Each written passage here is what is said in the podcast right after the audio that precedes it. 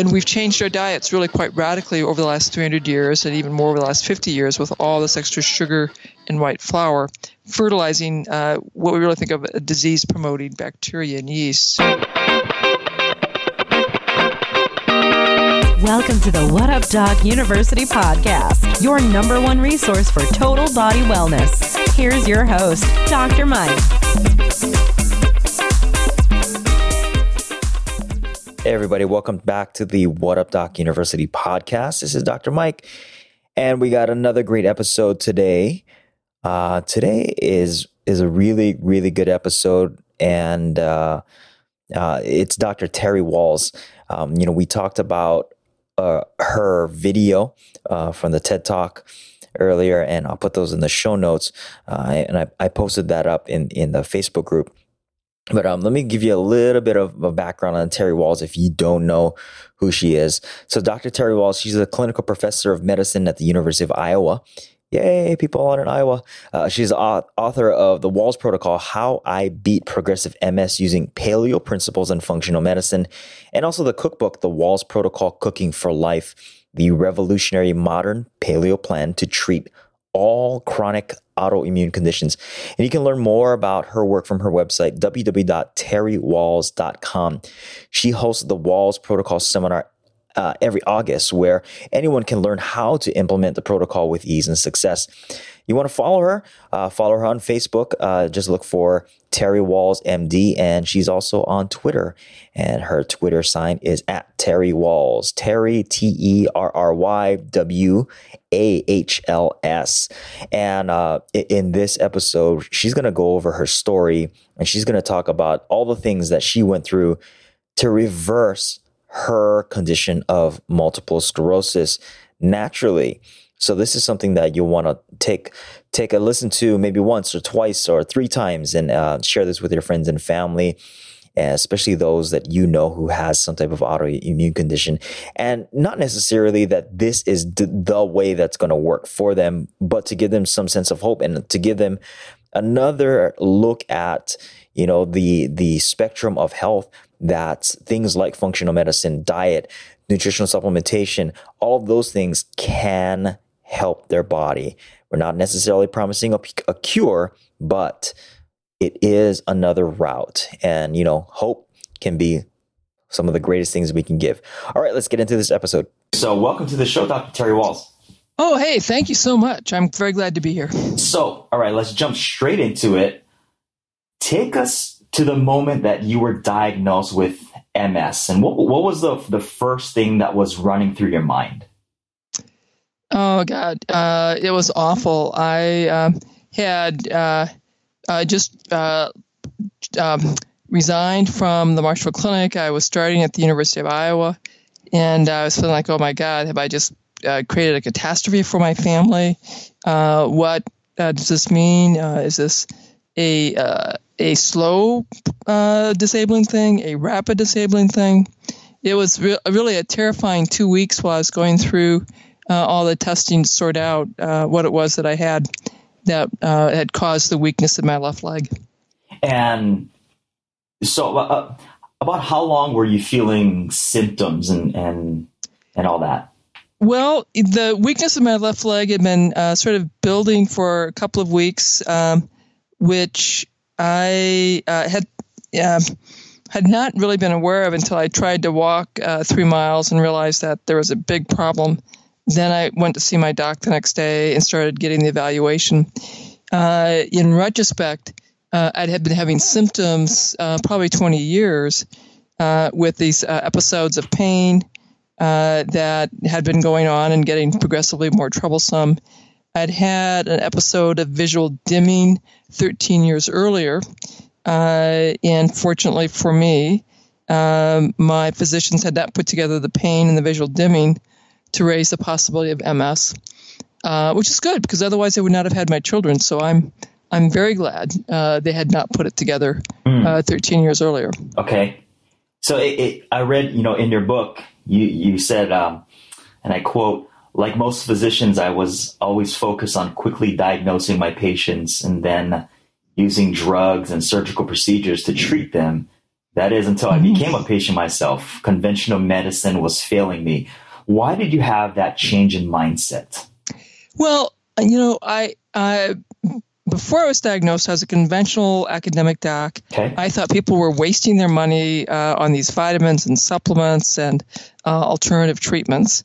Uh, but you know, God works in mysterious ways. Yeah. I, I got I got to have my MS diagnosis. Uh, I knew that I should treat my disease aggressively, so I sought out the best center I could find, which is the Cleveland Clinic. Saw their best people, took the newest drugs, and still within three years, my disease uh, had converted to progressive MS. I um, uh, was getting weaker. I needed a tilt recline wheelchair, uh, and it looked to me like I was headed towards becoming bedridden, possibly demented. My pain was getting more and more difficult to control. Yeah, and so that's when it, it occurred to me like, well, conventional medicine is not stopping this. I I'm going to start reading the basic science uh, myself. I and you know originally when I was first diagnosed, I'd started reading the science, and it was just so upsetting that I quit.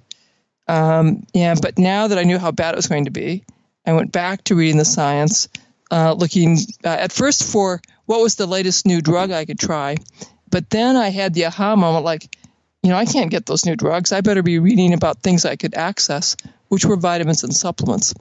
Uh, and so I started reading about other uh, dementing illnesses with shrinking brains. And so I was reading a lot of Parkinson's, Alzheimer's, Huntington's, Lou Gehrig's disease, uh, and I decided that mitochondria were the problem. Then I started reading what I could do to supplement and support my mitochondria. Hmm, okay. But For our listeners, um, let's take a little step back and explain to them because some of them may not understand exactly what is MS. So MS uh, is a disease where the immune cells are attacking the uh, insulation on the wiring between our brain cells. Uh, when there's an acute attack, uh, that's called a relapse. And then we can uh, do some repair work. Things function a little bit better. That's called a remission. And most people are originally diagnosed with relapsing remitting, but over time, the uh, destructive damage continues. There's finally enough damage that there's no more spontaneous recovery, but there's a slow, steady decline. And depending on the person, you convert to that steady decline earlier or later uh, in your the course of your illness. And so my conversion uh, occurred really pretty quickly after diagnosis. Okay. So now you've done your, you know, digging your research. What were the first steps that you took to kind of get your health back? You know, I started, uh, well, actually, the very first thing I did, Mhm. uh, my uh, Cleveland Clinic doctors told me about Loren Cordain's work in the paleo diet. So in 2002, after 20 years of being vegetarian, I adopted the paleo diet, gave up all grains, all legumes, all dairy, uh, because uh, the science seemed to make sense. Um, I continued to decline. Next year, I needed chemotherapy and I needed my recline wheelchair. But I stayed with the um, paleo diet because at least I was doing something. Uh, then, as I get into the wheelchair, I start reading uh, about vitamins and supplements. I add creatine, carnitine, uh, coenzyme Q, and a B vitamin. And after six months, I'm really pretty cranky. I feel like I, you know I've wasted my money. Uh huh. I stop them, and then I, I just can't get out of bed. I am uh, completely exhausted. Two days later, my wife comes in and gives me uh, my supplements. Said, "You know, honey, I think you ought to take these again." I take them, and the next day I can get up and go to work. And so I think, wow, that was really interesting.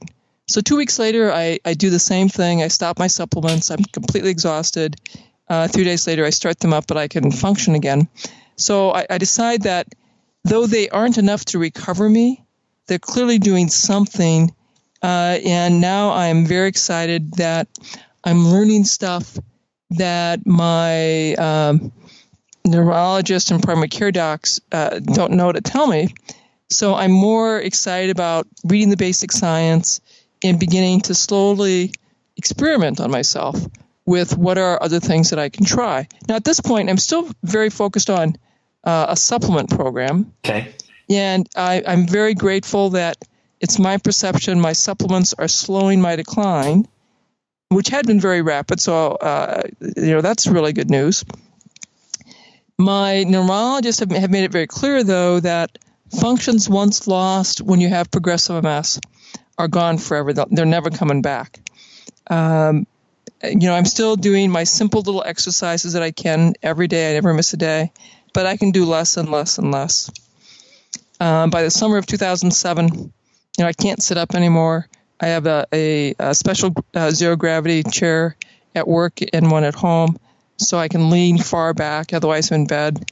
I can walk very short distances.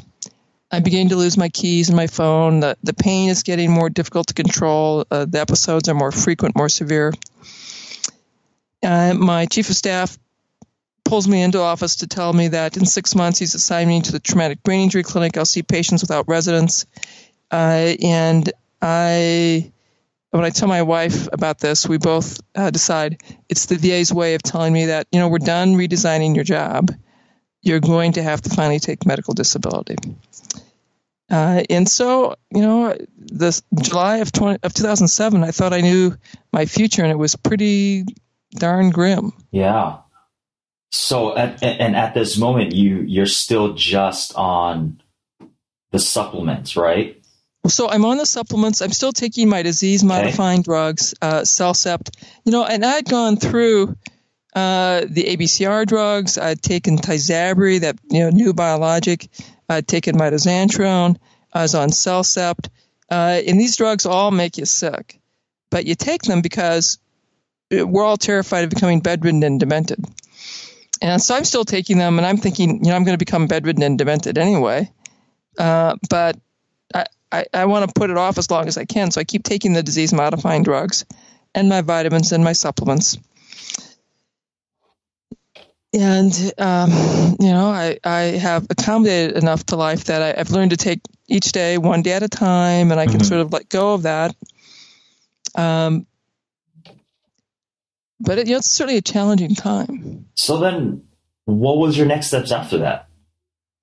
Well, you know, in August I got my uh, research packet uh, for the Research and Development Committee, and so every month I uh, was reviewing the research protocols, and I'd always mm-hmm. been uh, asking to review the stuff related to the brain. So uh, there was a protocol that was about electrical stimulation of muscles in people who had acute traumatic injury to their spinal cord. And I read that and I thought, wow, this is really interesting. Uh, so then I searched for uh, articles on PubMed. Mm-hmm. There were 212. Uh, so I read through those abstracts. There were a couple articles uh, using that for people with strokes and with uh, cerebral palsy. And I convinced my physical therapist to let me have some test sessions. And he said, you know, we could maybe grow more muscles using this electrical current but I wasn't. He wasn't sure if my brain could talk uh, to the muscles, and so if my brain couldn't talk to these new muscles, I was just putting ankle weights on my legs, and I was going to make it even harder to walk. Okay. Um, but we are trying that. Uh, I, I, tolerated it okay, and so I uh, did this twice a day. Uh, well, I was sucking in my gut for my uh, sim- very simple little workout. And at the same time that I made that discovery, I discovered the Institute for Functional Medicine online. Okay. And I ordered their course on neuroprotection. Uh, and so this was uh, synchronized, you know, audio synchronized PowerPoints. Uh, and it's like a four day conference uh, that uh, they had. So I was going through all the lectures. They had a big notebook and some cases. and so I'm, I'm deepening my understanding of what I can do for my mitochondria. I have a longer list of supplements that I'm taking. I'm doing my e-stim, and I feel like you know maybe I can sit up just a little bit better. And then in December, so I've been doing this about uh, uh, three months. I have uh, a, a aha moment. Like, what if I take this list of supplements that I'm taking, and I figure out where that is in the food supply? Ah. Uh, so uh, some more research. I, I, I have these list of foods I'm going to start emphasizing. And December 26th, we start this new way of focused eating. Uh, and uh, about three weeks later, I start in the traumatic brain injury clinic. But what I discover is, you know, my energy's improved, my mental clarity's improved. And uh, in that first week, I'm just sort of watching my partners. So that's sort of a bye week. And I figure, okay, that doesn't. I figured I, I should be able to watch people work. Uh-huh. Then the next week, I'm starting to see uh, patients, and I can do it. Wow. So at the end- actually, end of the that's week- fairly quick, right? It's a stunning. Yeah. It's stunning, you know. So, you know, I, I, I'm still in my wheelchair, but I'm standing up doing the exam, sitting down, and thinking, like, you know, I, I can do this. And I'm really surprised. My wife's surprised um, at, at the, um, and so I'm thinking, like, well, maybe, maybe this is going to work out. Uh, at the end of uh, uh, three months, I'm starting to walk with a cane. Uh, and at six months, I'm walking around the university, pardon me, the Veterans Affairs Hospital without a cane. You know, I still have a limp, but I'm walking around without a cane. Uh, and at nine months, I, I'm able to walk around the block. Uh, and uh, but and I've recovered really quite remarkably. But as part of having a progressive illness, you let go of having expectations. Just take each one day at a time. I don't know what to make of what's happening around me, but Yeah. it, you know, which is really pretty interesting. So I what? have- yeah, yeah. Let me let me ask you. Let me stop you there. What, what what's the mindset that you're going through all of this? Because I, I know a lot of people that have gone through you know similar issues, and a lot of them just throw in the towel and say, "Hey, look, this is my lot in life." What kept you staying the course? Well, uh, a, a couple of things. Um, uh, there's a great book that I love by Viktor Frankl, uh, uh, Man's Search for Meaning. Favorite? and, yeah, I love that book. uh, one of his uh, principal theses uh, is that between every event in your life and your response is a space, and in that space you make a choice, and that defines our character. So I have two young kids, and so my mantra to myself is: Your kids are watching. Are you going to show them model giving up? You know, model giving, you know, going on. Uh, and so I was going to model going on. Um, when I was in the wheelchair, one of my partners invited me to write a, uh case for our uh, medical students, which I did. And then you normally give a lecture and uh, about that disease. And I decided instead to give a lecture about being evaluated and being diagnosed with progressive incurable illness and what that experience is like and what it taught me as a physician.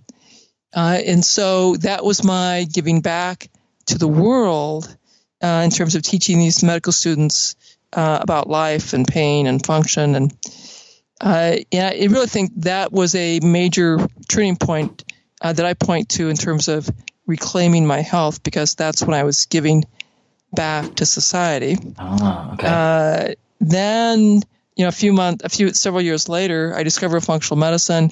I am physically recovering, um, and remarkably so. But I'm still in that take every day, one day at a time. I don't really know what this means. At nine months, you know, spring is coming. Uh, it's Mother's Day, and I I've been sort of thinking, could I ride my bike around the block? And so I get my bike out. My family has a panic attack. Uh, we have a big family meeting. Can I ride my bike or not? And uh, we decide that my daughter will run on the right, my son will run on the left, and my wife rides the bike behind me. And I get on the bike, and in fact, I can bike, and I bike around the block. We're all crying, uh, and you know I have tears in my eyes now because that that is the miraculous moment when hope came back into my life. Yeah. And you know, that's a lot of us and I tell these these things to, you know, my patients is sometimes even the simple things like that, we take that for granted. You know, and um, to be able to have that back is miraculous in and of itself, you know, Oh, right? it, it, absolutely. and Uh, now, did you, when you, uh, when you started to investigate the uh, the foods, did you get rid of the supplements, or did you continue Um, with the supplements and you know- with the food? I kept with the supplements. I added the food. The magic happens when I uh, add the food, and, and the the food plan is now what I call the Wahls diet. Uh, over time, I've simplified my supplements. Um, but I discovered if I try to take them away completely, I have more trouble with pain. Mm. Uh, so I, I think targeted supplements can be very, very helpful. Uh, but I have to remind everyone, you know, I love the paleo diet, but it was certainly not enough to recover me. Uh, Supplements were helpful, but they were not enough to recover me. Even the complicated regimen that I- got from functional medicine. Yeah, yeah, yeah. Uh, I, I really had to integrate everything, uh, uh, ramp up the nutrition, uh, have targeted supplements. I think the e-stim was very helpful, uh, and uh, particularly in the speed of my recovery. Uh, and the paleo eating was helpful. Uh, wh- when you're as as ill as I was, and remember, I, I couldn't sit up anymore. Uh huh. Um, so uh, I needed uh, everything to the max to recover. So, what were the like the key components to the Wahls diet? What did you put So, together, and what, did, what um, and what did you change actually from the paleo? so from from the paleo, I'd already taken out the all the grains, all the dairy, all the legumes. Now, was I this also- by experiment f- for you? No, no, th- this was based on having read uh, Loren Cordain's uh, The Paleo Diet Uh huh. uh, book uh, and having read his papers. So I went ahead and and did all of that. Um, I uh, also took out eggs because eggs are another common food sensitivity. So so that was a new thing that I took out. And then I ramped up the vegetables in a very specific way to get the nutrients that um, science was telling me that brain cells needed uh, to really thrive and that my mitochondria needed. And there, there were 20 nutrients that uh, I was tracking. I now track 36 nutrients. So uh, the big picture things we're adding were lots of greens for the vitamin K, which is Mhm. uh, we, we now know very very important for making myelin. Uh, the uh, sulfur-rich vegetables, cabbage, onion, mushroom family, because that helps me make uh, helps me process eliminate uh, trash, helps my brain make uh, gamma aminobutyric acid, an important neurotransmitter, and helps my cells make glutathione, which are a very important uh, antioxidant. Uh, and then the the uh, next group of vegetables had to do with the deeply pigmented vegetables in the uh, beets, carrots, uh, peppers, you know, and, and berries, uh, because those polyphenols are associated a lot in many studies with uh, protection of the brain. Uh, it- and then I uh, was more attentive to grass-fed, wild-caught uh, fish meat. Uh, had liver a couple times a week, and started adding fermented foods into the diet. And that, um, you know, it was like nine cups of vegetables, and, and probably once I got into this, it was probably more like 12 to 15 cups of vegetables. I was just phenomenally craving, uh, particularly uh, big salads. Uh, so I was having six uh, cups of uh, greens uh, easily every day. Now, were you uh, were you cooking these or were you eating these raw? Uh, a mixture of both. Okay. We have big salads, but we also uh, loved, uh, grew to love bacon and greens uh, a great deal. Okay. And about how long uh, after you started implementing the the complete picture here did you start seeing improvements? So, uh, brain fog and energy, dramatic improvements, I'd say, within six weeks, uh, which, would continue to accrue over the next several years. But I could tell within uh, uh, six weeks that my brain fog uh, was improving, my energy was definitely improving.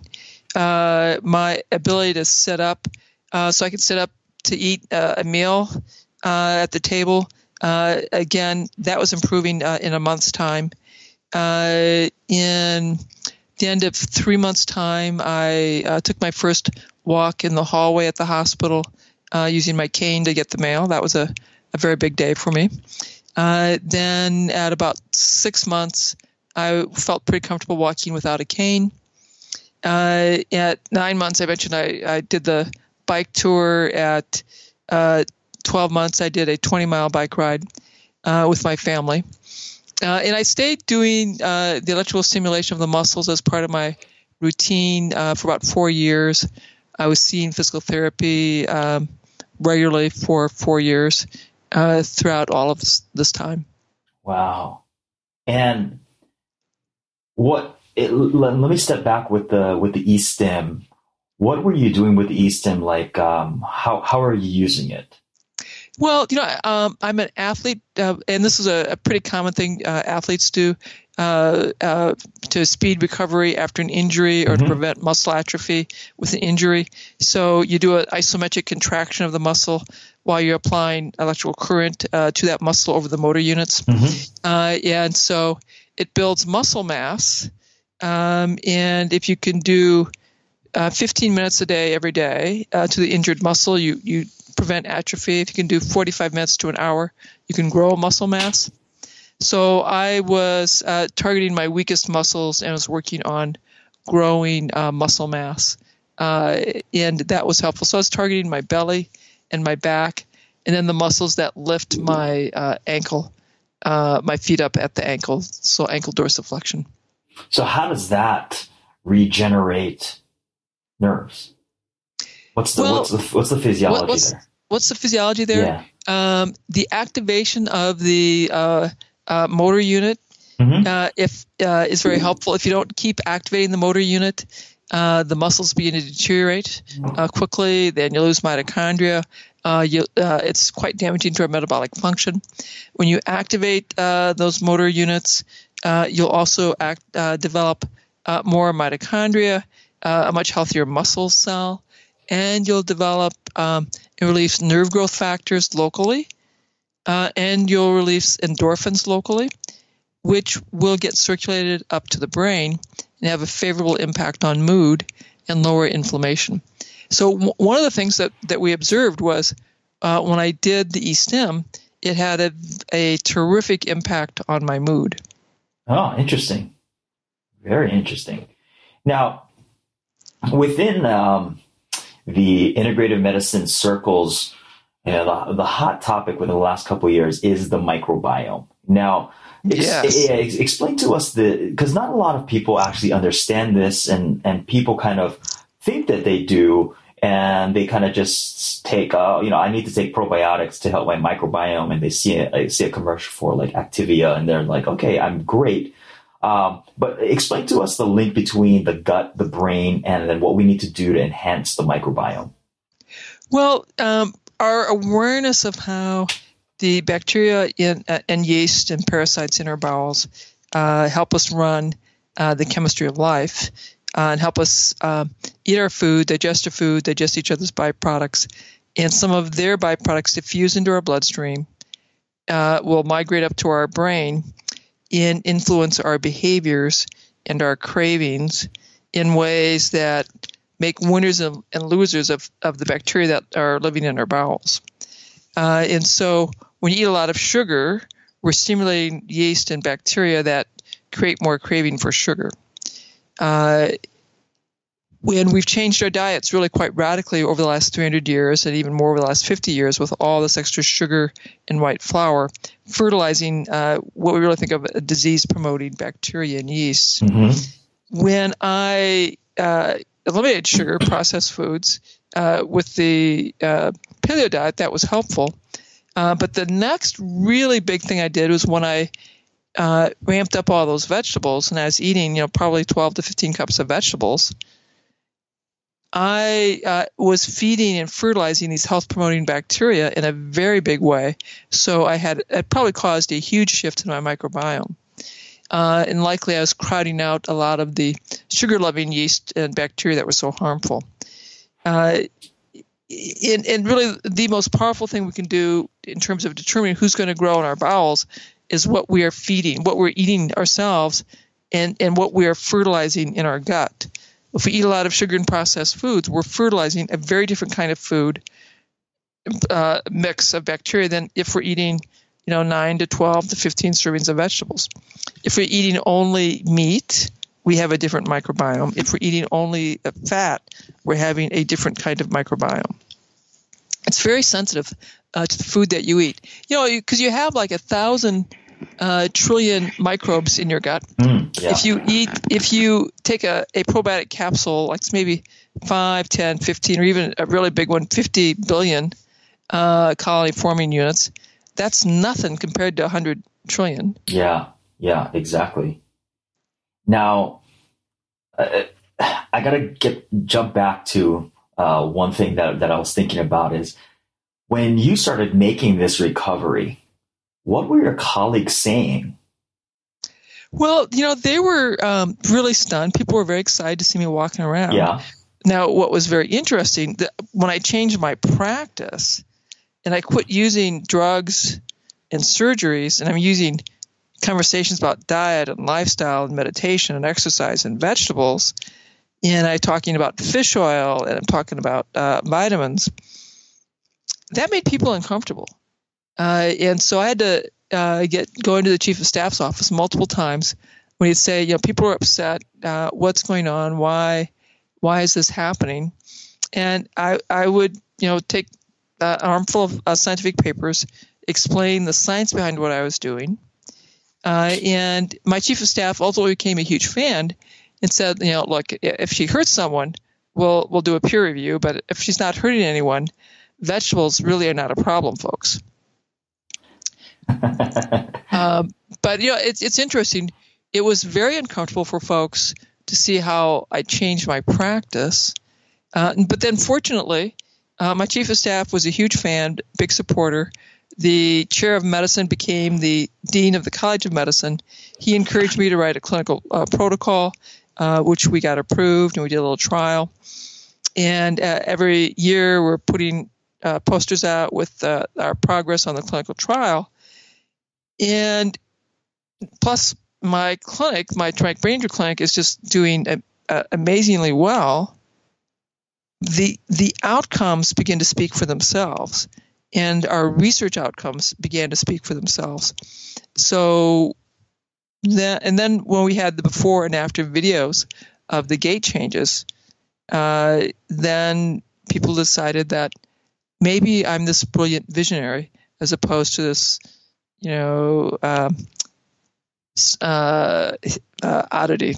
Yeah, yeah. No, I, I can see how that happens. It's just interesting how you know you, you being in that environment of you know conventional medicine of drug surgery, uh, and then shifting it, and then how does that you know change the course of things? Yeah, I certainly met resistance not from the patients, but from yeah. but from uh, my colleagues who who thought maybe I was into quackery. Um, but you know, I, I kept speaking uh, physiology, biochemistry, uh, the basic science, uh, and then uh, doing these studies and having uh, some very impressive results. Yeah, yeah, uh, that's awesome. So at the beginning of the book, you wrote, um, "Unless you understand what your body actually needs, you won't know what advice to take and what advice to leave. You won't know what foods to choose. You won't know which diet is the right one for your condition. You won't know how to fuel your own cells for optimal health. How do you how do you recommend or what do you recommend people, the layperson, to get well, that knowledge? Where do they start? You know, um, I, am one of the few, and probably the only uh, uh, author with a diet book that also does clinical research, nutrition research. When we did our clinical trial, we had to uh, do menus, recipes, uh, 24 hour recalls with somebody following the diet, which was me, to verify that it was nutritionally adequate. Because this seems so crazy to folks. Uh, the dietitian who who completed that study for us said, like this, she had been doing this dietary research for 30 years, and said this was the most nutrient dense diet she'd ever analyzed. Uh, then when I uh, wrote the book, and when we're doing the subsequent clinical trials, we again uh, create menus, recipes, uh, do a detailed analysis to verify that they, the diet rules that I've written out, when you follow them, do in fact provide the nutritional that I that science says our brain cells and mitochondria need. No one else has done that. Uh, even as much as I love the paleo diet, some of the uh, single analyses of of the paleo diet have shown that even that still has gaps in it. Mm-hmm. Uh, and so I, I think it's it, it's uh, that's one of the advantages. So I, have done that work. Uh, so at least we know that my various diet, diet plans are completely sound.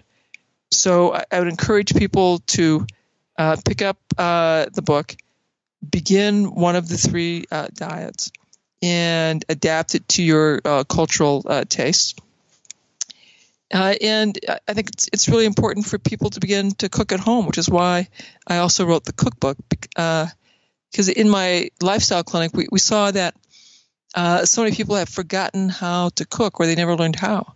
Uh, and so they just really did not know how to how to cook with real food and ingredients. So we gave them cooking classes and we got them uh, feeling much more comfortable cooking. Uh, and then I uh, decided I need to take this to the public, and so I wrote the cookbook to give people uh, the skills and comfort to begin uh, making simple, enjoyable, fun foods uh, for themselves, their kids, and their grandkids. Yeah, guys, if you guys haven't gotten the book yet, go out and get the book. I'll put the link to it in the show notes. Um, when I first got the book, you know, you, like any other book, you you look at and you and the way I look at books is I look at the size of it and I'm like, wow, that's going to be uh, a, couple weeks read.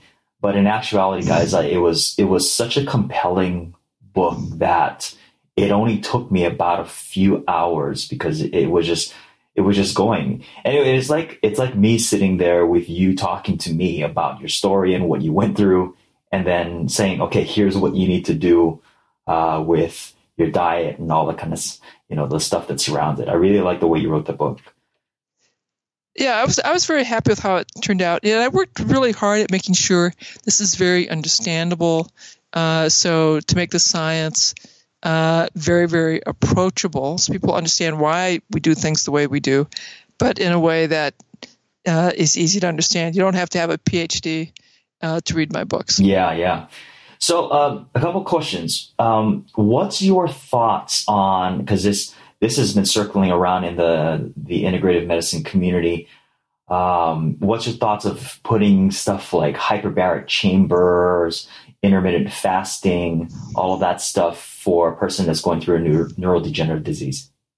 So, um, the intermittent fasting, absolutely a terrific idea.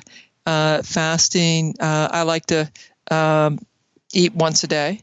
Uh, so I have a 24 hour fast between eating. So I have uh, a little more uh, ketones, mm-hmm. and that stimulates the number of mitochondria uh, in my cell and the efficiency of the mitochondria. And I eat lots and lots of vegetables, so I still have a healthy microbiome. Uh, I occasionally will go uh, one to three days without on a fast, and I might do that a couple times a year. again, for the same kind of health benefits. Great research that this is a very potent anti-aging and uh, neuro, uh, great way to protect your brain. Uh, hyperbaric oxygen, some very interesting studies about that. Uh, uh, that may be useful, uh, but that's a cost. and so it's going to be a little more restrictive in terms of being able to access that as opposed to the fasting, which you can control. You know, I also get asked a lot about stem cells mm, yes. for neurodegenerative, so let me talk about that. Yeah. Um, uh, stem cells are great therapy for orthopedic injuries, trauma related injuries. Uh, you can often get by with one uh, stem cell infusion and have really a nice response uh, with early or moderate uh, arthritic changes. And I've seen, and I've gone to stem cell conferences where uh, the, the, the practitioners are very excited about the stem cells that are given frequently when it's a fat derived stem cell for people with Alzheimer's, uh, Parkinson's, uh, progressive MS, and they can stop the decline. And they uh, have to give their infusions uh, every month or couple of months. Um, we stop the decline by changing the diet and the lifestyle, and we often have marked improvement in function. Well, and I and I've presented at some of these stem cell conferences, uh, and had uh, some lively conversations with these folks that if you don't change the root cause of the degenerative disease, you have to keep doing stem cells every month or two forever. Uh, and so I, I pushed them to say, imagine what would happen uh, if you did diet and lifestyle. That many of these folks won't need the stem cells, but there'll be some folks who, who will, will still benefit because I can't fix everyone. But if you did diet and lifestyle uh, and stem cells for the people who needed it, hyperbaric for the people who needed it, uh, we might be able to really have uh, uh, able to stop and reverse uh, these processes for nearly everyone. Then wow. Uh, that's a theory. I don't know, but I, I think it's uh, certainly quite plausible. Yeah, that that's a a big, big topic. I had a few patients undergo stem cell therapy uh, for knee replacement and then also for low back stuff, and they came out really well. Um, and I've been reading some of the research that you were talking about um, on the forefront of that. So that is a, a, you know right over the horizon. I think that we're going to come down to that. What a couple last questions. What are the you know the implications of diet? Meaning who who is this actually for? Like, do you actually have to wait till you get some type of devastating diagnosis, or can the well, average person just do it? So uh, we've had uh, the a lot of college students want to come work with me because I'm such a, a, dynamic researcher here now. People are very excited to be in my lab. Yeah. And we have them uh, do the study diet for two weeks, keep logs before they work with us. And all of these kids who are in the prime of their life uniformly come back and tell us uh, how much better they feel, more alert, better moods, uh, migraines are gone, uh, their anxiety is gone, their uh, uh, pelvic pain uh, is gone. and so even our young, healthy people are experiencing health benefits. In my traumatic brain injury clinic, that people did very well in the therapeutic lifestyle clinic we'd have folks with a, a wide variety of autoimmune problems uh, and people with diabetes, obesity, uh, and all these folks had uh, improvement of their uh, biologic, you know, the biomarkers, uh, reduced need for pains, reduced need uh, for their medications. so if you're healthy, uh, likely you'll discover that you have more energy, a lot better mental clarity and mood. If you have early disease, uh, your uh, you'll probably have normalization of your biomarkers, uh, need far fewer medications. If you're later in your disease, it's going to take longer, but we still saw, saw people have uh, reduction in pain, uh, normalization of their blood sugars uh, and blood pressures, and a steady decline in their number of prescription meds that they need. So uh, people will generally uh, improve but it's it's true. The later you are in the disease, yeah, those improvements will come more slowly. The earlier you are in your disease, the more rapid it is. if you don't have any disease, what you'll probably just notice is, man, I'm I'm just feeling so much better, so much more alive. Hmm. So it's for everybody, guys. This is this is a lifestyle that I believe that everybody should should adopt. Now, last question what are the three things that you would leave the listeners with? What what can they do right now to make a difference in their health? You know, I, I think the most important thing that we need to do is begin to eat home cooked meals at home, uh, uh, and to teach our children to cook. Uh, we are so busy, so fast uh, that we are not uh, teaching our children how to feel comfortable making food. In that puts them at economic risk and it puts them at, health risks. Um, now, obviously, when they're making that food, I want them to have lots of vegetables and not have gluten and not have um, particularly dairy. But for the health of the country, uh, if we can uh, all, uh, as a country and for our families, start making uh, food at home, make recipes, uh, make a menu, plan, we'll have better social skills with our kids, better grades for our kids, better health for the nation. Now, when I was growing up, we always had dinner at the table, you know, and, and there was that was that was a sacred time, you know, and we that's that's true for like most societies, right? I mean, everybody yeah. that's it's a big thing. You know, you go to Europe and they take like two hours off to have a meal together and it, it it's a, a, social bonding time that you eat well, with friends and family, uh, and you talk about life uh, and what's going on in life. Uh, it, it's a it's a a big part of why the blue zone communities do well is that social bonding around the mealtime. Huge, huge. Love the blue zones. Well, thank you so much for sharing your knowledge and for having the courage to go through this and stick through it and then pave the way for you know generations to come and to write this book to give others hope and to give others guidance for that and as, um, we're, we're so in debt for you to that. Um, any last words you want to leave our listeners? Well, you know, uh, come uh, check out my website. We have lots of uh, resources to help you get started on this uh, journey. Uh, and um, we can, uh, it's really important that we not be afraid of eating this radical thing known as vegetables. Don't be afraid of the, the vegetables. I love that. What's what's your website? Uh, terrywahls.com. That's T E R R Y. Wahls W A H L S.com. Perfect. I'll put those all on the show notes. Again, guys, listen to what was said today. Go back and listen to this a couple more times and share this with your friends and family. Also, pick up the book and then apply the knowledge that's within that. All right. We thank you so much for your time and your knowledge. Thank you very much, Mike. All right. Have a good day. Bye bye. Wow, what a great interview we had. Lot, lot, lot, lots of information. So go back and take some notes.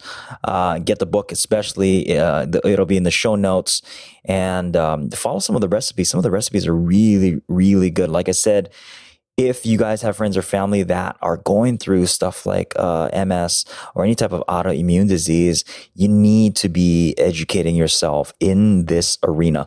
Uh, so this is uh, such a great episode to open the doors. And like I said before in the beginning of the podcast, this is not necessarily something that will definitely cure. We're not saying we're not guaranteeing it, but it is another way. It is another uh, avenue that they can explore and and try rather than just relying on the things that they've been given and and you know feeling like they they've lost hope because that's one of the biggest things that I said is is having hope.